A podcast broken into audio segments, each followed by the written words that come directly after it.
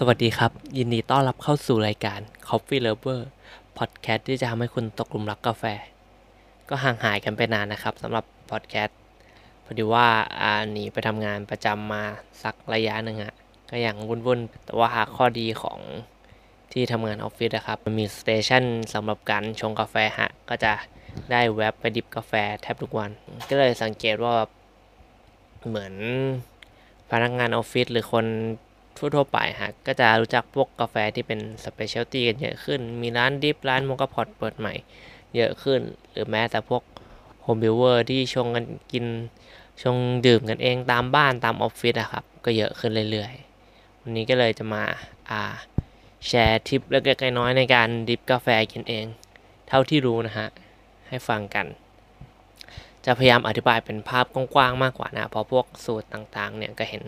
ในเน็ตเขาแชร์กันเยอะแยะแล้วแต่คิดว่าพวกภาพกว้างๆของของการ drip ฮะคนน่าจะยังพูดถึงกันน้อยกว่า จริงๆมันเป็นเรื่องของการ drip กาแฟเป็นวิธีสกัดกาแฟหนึ่งด้วยการใช้น้ำร้อนเทผ่านกาแฟผ่านฟิลเตอร์ลงมา โดยไม่มีแรงกด ถ้าถ้าใครไม่เคยกินมาก่อน ก็อาจจะคล้ายๆคล้ายๆเมนูอเมริกาโน่ที่อ่อนลงไปอีกหน่อย เหมือน เหมือนชาร้อนที่เป็นกาแฟแทนนะฮะ เป็นกาแฟดำล้วนเลย หรือใครจะไปใส่นมใส่น้ำตาลบ้างก็ก็เคยเห็นบ้างครับ แต่ก็ไม่ค่อยแนะนำเท่าไหร่ ถ้าแบบคนเพิ่งเริ่มก็แนะนำให้ลองเป็นกาแฟดำไปก่อนครับทีนี้มาเรื่องของตอนสกัดกาแฟกันครับผมผมจะแบ่งแบ่งการ drip ฮะเป็น 4 ช่วง ช่วงแรกคือการ blooming blooming คือการเหมือน เตรียมตัวกาแฟให้พร้อมถูกสกัด ให้กาแฟคลายก๊าซที่เหลือออกมาก่อนนะฮะ หลายๆสำนักก็จะให้นับเป็นวินาทีก็มีฮะ30วิบ้าง40 45 วิบ้างครับ แต่ว่าจริงๆ ถ้าของผมจะไม่ค่อยนับวินาทีก็คือดูตัวกาแฟฮะว่าถ้าแก๊สหมดก็คือจะไม่มีฟองแค่นั้นเลยฮะหรือบางคนก็ใช้การดมกลิ่น ลองดมดูก็ได้ครับ มันจะเป็นกลิ่นแสบๆจมูกหน่อย มันเป็นกลิ่นคาร์บอนไดออกไซด์ฮะคล้ายๆ ตอนแบบเปิด โค้กเปิดเป๊ปซี่เปิดน้ำอัดลมมาแล้วดมดูกันฮะถ้าแสบจมูกแบบนั้นนะฮะถ้าดมกาแฟตอนแบบ blooming รอบแรกก็จะมีกลิ่นแสบๆจมูกหน่อย แต่ก็คือไม่เยอะเท่าพวกน้ำอัดลม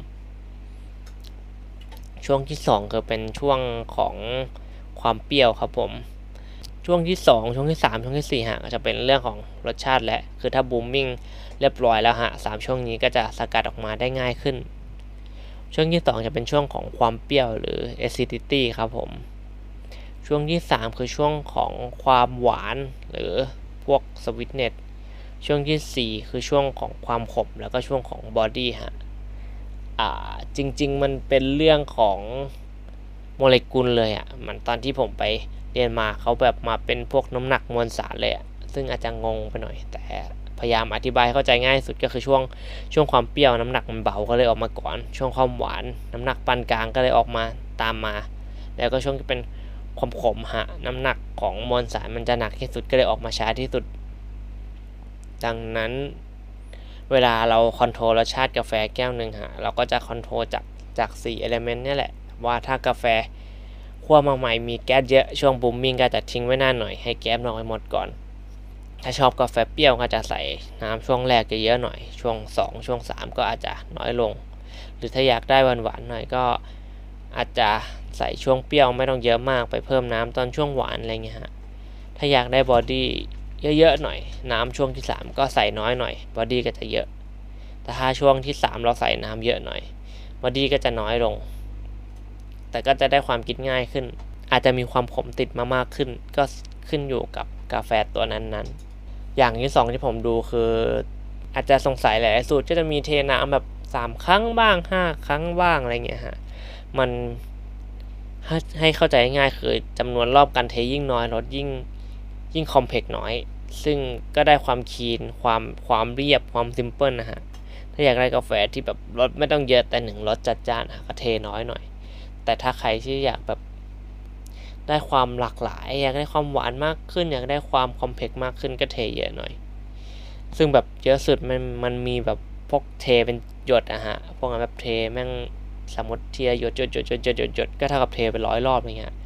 จะได้ความหลากหลายสุด แต่ก็ยากอย่าไปทำเลย ก็สักแบบห้ารอบหกรอบนี้ก็ complex มากๆแล้วฮะ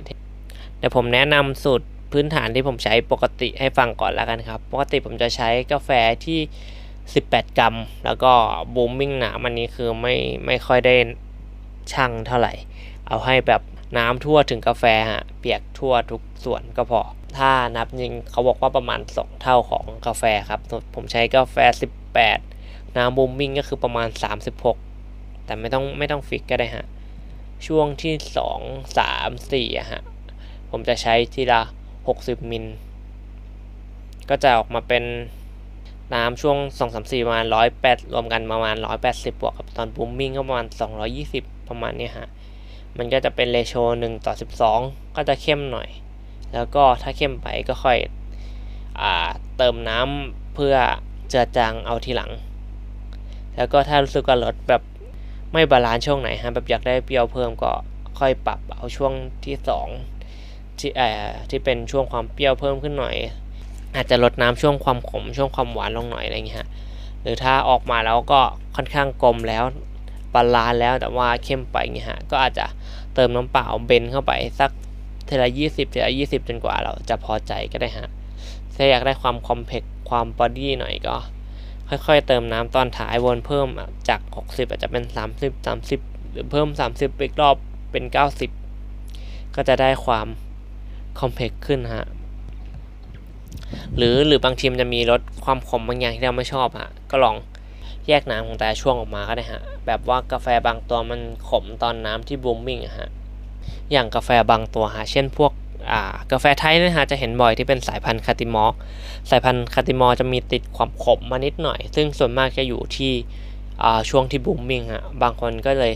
ถ้าชงกาแฟที่มาจากสาย Catimor จะเอาน้ำแรกที่ blooming เททิ้งไปเอากินที่น้ำสองสามสี่อะไรเงี้ยอาจจะไปเพิ่มน้ำหรือเพิ่มรอบเทไปรอบที่5เข้าไปก็ได้